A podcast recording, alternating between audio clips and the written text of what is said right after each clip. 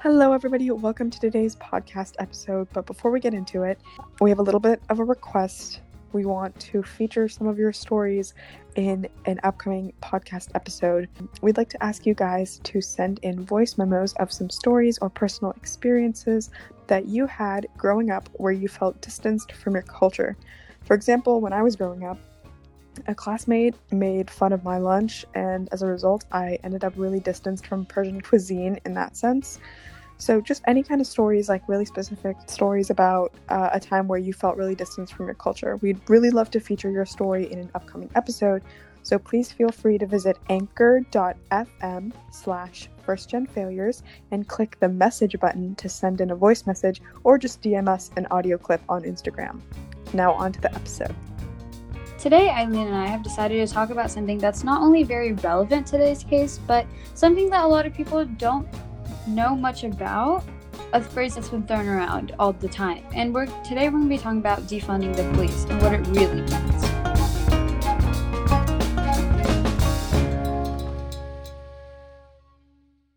Right. So, I have a question for you, Trisha.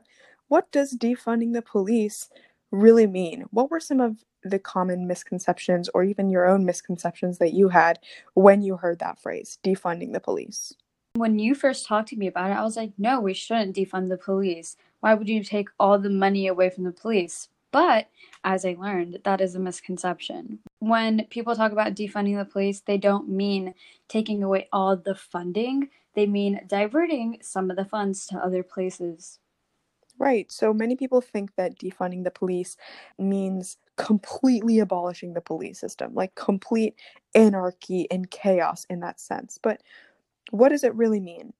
According to the Brookings Institution on Public Policy, defund the police means reallocating or redirecting funding away from the police department to other government agencies funded by the local municipality. It's really that simple. So, what it really means is just taking money away from funding the police or the sheriff's office or whatever you have there and allocating it to the people, essentially, just giving more money to social programs and the people. George Floyd's death has really strengthened this idea that we need to move towards defunding the police, an idea that was previously viewed as radical and kind of against the grain, which we're going to go into. So, Trisha, I have a question. Why should we even defund the police? Statistically looking at it, about 9 of the 10 calls made for the police are usually for non-violent crimes.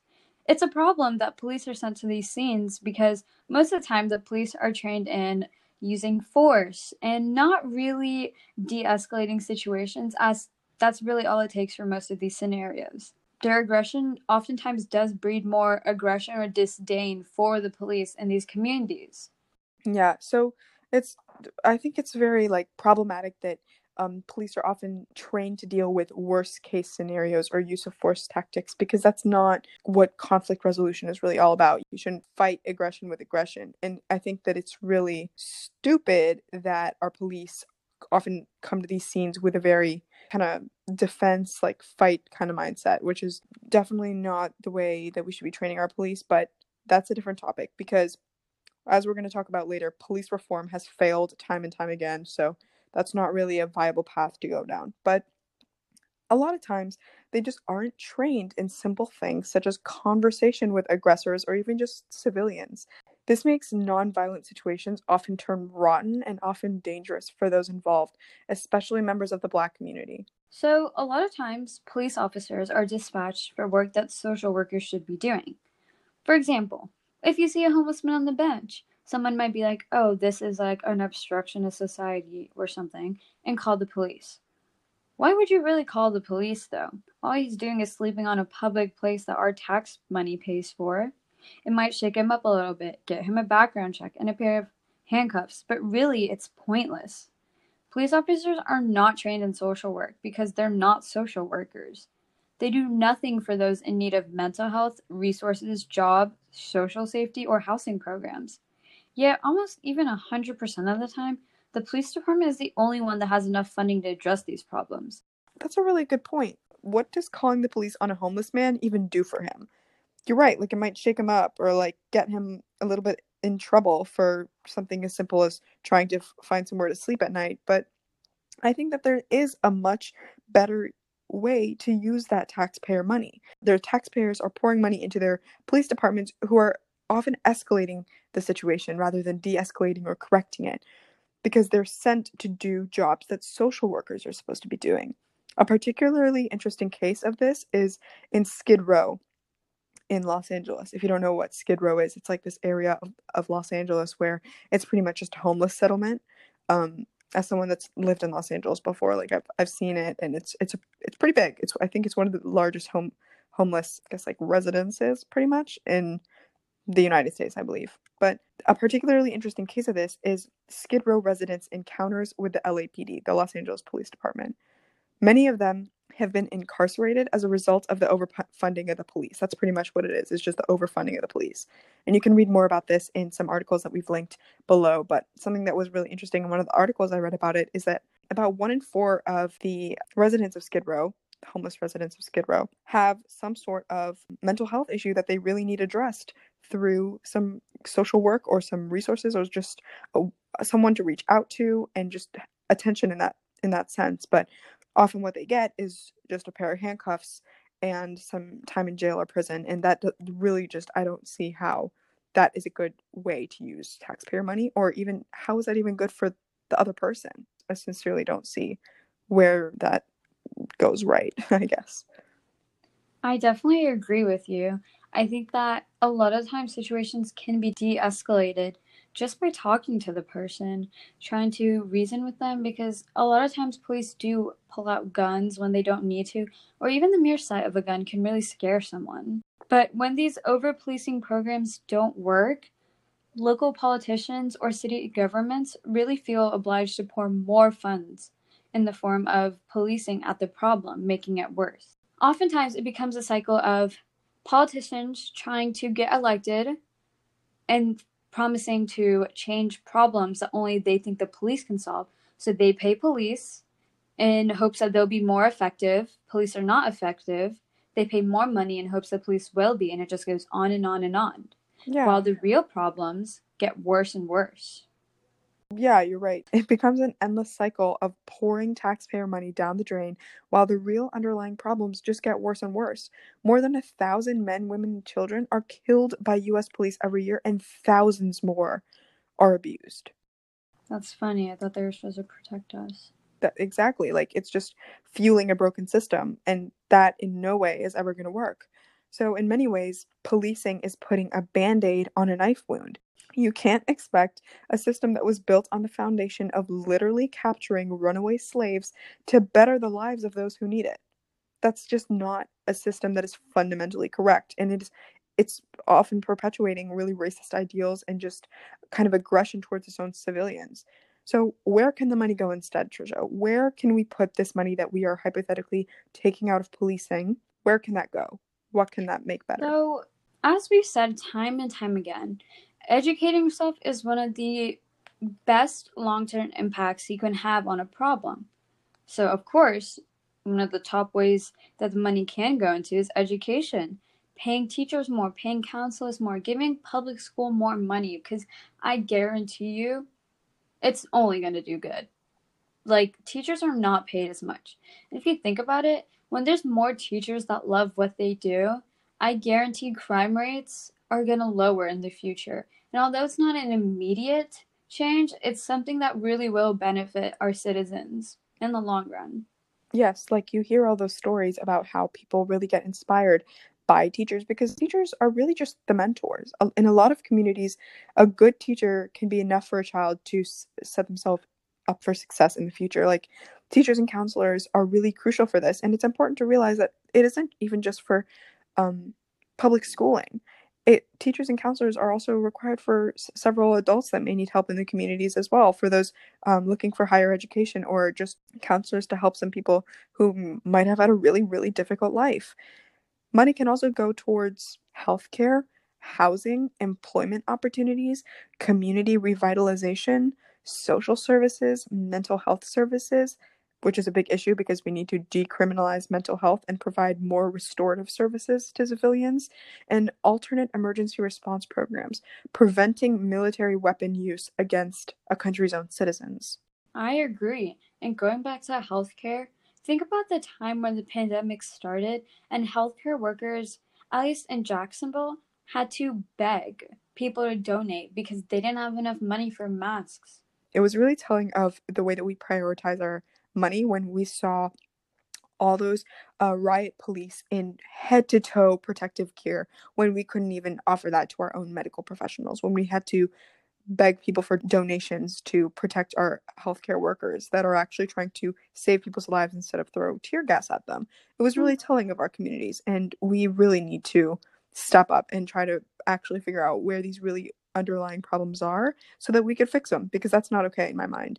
Investing in the people as opposed to harmful policing is the obvious answer for me. I don't even think there's any other doubt about it. I don't think it's being idealistic to say that if we pour more money into helping people from the ground up instead of essentially again trying to put a band-aid on a knife wound we can really better society and i don't i don't think that's idealistic i just think that's logical to give you some statistics to you know, put things in perspective, Jacksonville, Florida budgets around $360 million for the Jacksonville Sheriff's Office, the JSO, which doesn't include a separate fund for fire and rescue. Our mayor, Lenny Curry, has also proposed a $42 million increase for the upcoming year. Now, to put this in perspective, libraries only get $34 million compared to 360, which may even become like 400 next year, who knows. And $6 million for construction, planning, and development. Keep in mind, some highways have been in construction for over 10 years in Jax. So. Yeah, it's just crazy. And realize that this $360 million is 49.2% of the entire city budget the whole city's budget is just essentially getting poured into the Jacksonville Sheriff's Office, which is just 49%. Are you kidding? That's that's not even as bad as a lot of other cities, but that's crazy. This system needs to gear more towards prevention rather than treatment. If you can prevent it from the ground up, it's so much easier to treat it if you know what I'm saying. Like, it's so much easier to prevent cancer than it is to treat it. So, why should we treat this problem any differently? I want to share a quote that I read from Born a Crime by Trevor Noah. He said that the hood made me realize that crime succeeds because crime does the one thing the government doesn't do crime cares. Crime is grassroots. Crime looks for the young kids who need support and a lifting hand. Crime offers internship programs and summer jobs and opportunities for advancement. Crime gets involved in the community, and crime doesn't discriminate. And I thought that was really powerful because it really shows that and for a lot of people crime does what the government doesn't do and what the government promises to do but doesn't actually fulfill. So that I think is really telling of the way that the system needs to be fixed from the ground up. Really like that quote, and I think it applies to our situation perfectly. Moving on to one of the examples that we found, we like to call the perfect experiment Camden, New Jersey. So, this was the first city in America to abolish the police, which has led to many positive results. At one point, Camden, New Jersey had a murder rate on par with Honduras, meaning that in 2010 it was one of the most dangerous cities in America. Now the city enjoys overall residential satisfaction because of lower homicide rates, and lower excessive use of force rates. Police are now welcomed at many neighborhood block parties, and even Police Chief Wysocki, sorry if I said that wrong, agrees this was a necessary step taken. And although this has taken quite some time, like it is kind of a progressive improvement to the system. This city is living proof that with motivation and dedication, things can and should change. It really emphasizes how when people feel that the police are fighting against them, they will fight back. Too many innocent civilians, especially our black citizens, have lost their lives in this fight, this pointless fight.